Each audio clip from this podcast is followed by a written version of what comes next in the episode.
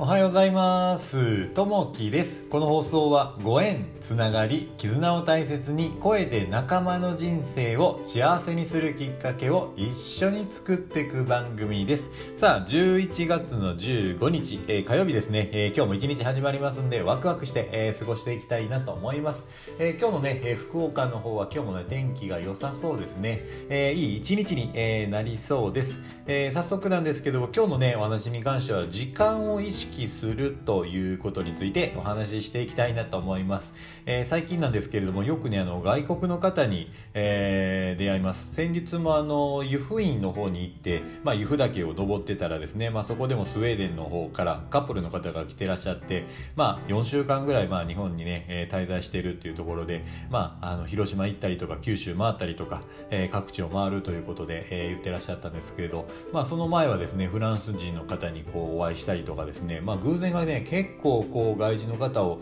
あと出会う確率がものすごく高いですね。でそんな中で、まあ、友達がですね、えー、から連絡があって、まあ、今大阪にいる友達なんですけどもこの方とはオーストラリアで、えー、出会ってですねもうだいぶ以前ですねもう、えー、どうでしょう20年ぐらい以前になるんですけど出会ってからずっとね日本人の方ですけど仲良くしていただいててで、まあ、突然、まあ、連絡あったんですけどあの11月末ぐらいにアメリカ人がそちらに行くからちょっと面倒見立ってくれるっていうことでですね、えー、連絡がありました。まあ、19歳ぐらいの男の子がですね、福岡の方に来るということで、まあ、一緒にね、えー、ちょっと遊んで食事したりとかですね、えー、まあ、土曜日、日曜日、時間を費やして、えー、楽しまそうかなというふうに思ってます。まあ、こういった形で結構ね、やっぱりなんか外国の方をこう引き寄せるのが最近ね、ものすごくなんか不思議とこう多いんですよね。まあ、せっかく、あの、日本に来ていただいててですね、えー、大事な時間なので、いや日本は最高やと、またね、えー、言っていただけるような形で、えー、時間を過ごしていたいただけたらなと思います。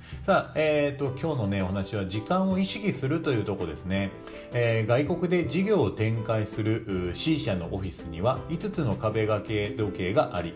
それぞれ視点のある外国の時間を指しています。初めて社内を訪れた人は違う時刻を指す時計を見て圧倒される人が多いと言います。しかし同社の海外支店がある現地の時間であることを考えると C 社の事業が海を越えて展開されていることを実感するそうです、えー、日本では兵庫県明石市の標準時の基準となる統計135度の、えー、4 5線が通っており国内は全て同一の時刻です。しかし海外にいる人と連絡を取る際には、えー、今は現地時間で何時なのかを考える必要があるのでしょう、えー、C 社のように海外支店と連携をして、えー、仕事をする場合は相手の国の時差に、え、配慮しながらスケジュールを組み、え、仕事を進めなければ締め切りの認識がずれるなどの問題が生じる可能性もあります、え、仕事において時間は守らなければいけない大切な要素です。時間を意識して、え、仕事を滑るようにしていきましょうというとこですね、え、やっぱりねこの海外との時間の差アジアはあんまりね比較的こうなかったりするんですけど、えー、今朝も西部島の方と英語でですねちょっとお話ししてみましたけどまあ、えー、と1時間ぐらいの時差ですね。で、えー、あとはよく連絡するのはオーストラリアとかですね。まあオーストラリアも、まあ、時差が1時間ぐらいであったりとかするんですけどもやっぱりね大きく変わるとこであればもうかなりね、えー、時間が何十時間間違ったりとか、えー、してくるのでこの辺のね時間の違いをね意識するしながら、まあ、あの対応していくというところですね、まあ、時間本当にね、えー、貴重なところなので自分の大事な時間をどういうふうに使っていくかという、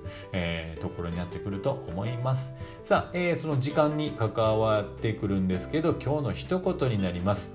えー、明日、えー、死ぬかのように生きよう、えー、永遠に生きるかのように学べとえー、マハトマ・ガンジーさんの言葉ですね、えー、まあ、本当にねこう今日しかもうないというふうな形になったら何をするかですね、え、まあ、この100年時代と言われるんですけど残り何時間かこう考えてみたんですけども2万、え300時間とかですね、えそれぐらいしかこうね時間が、まあ、余裕がなかったりとか、してきますんでもう時間を一つ一つ大事にしていけたらなと思います。さあ、え今日のね2022年。うんとと11月15日生まれの方おめでとうございます、えー、今日のね、えー、お生まれの方は側近層っていうのをお持ちです。まあこれ何かというと、まあ、家計の近くで、えー、サポートするというふうな役割ですね、えー、まあ例えば長男がいらっしゃったら長男のサポートをしたりとかそういうふうな役割を持った方がお生まれになってますんでそれをねちょっと意識すると、えー、また生きやすくなってくると思いますんで、えー、その辺をねちょっと意識しながらしていただくといいかなと思います。さあ、えー、今日もね一日こう始まっていききますんで、えー、今日もね、えー、楽しくこう過ごしていけたらなというふうに思います。今日も聞いていただきましてありがとうございます。またあのいいね、えー、またコメントあればですねどんどん書いていただけたらなというふうに思います、えー、今日も聞いていただきましてありがとうございます。じゃあお仕事の方はいってらっしゃい。じゃあねまたね。バイバーイ。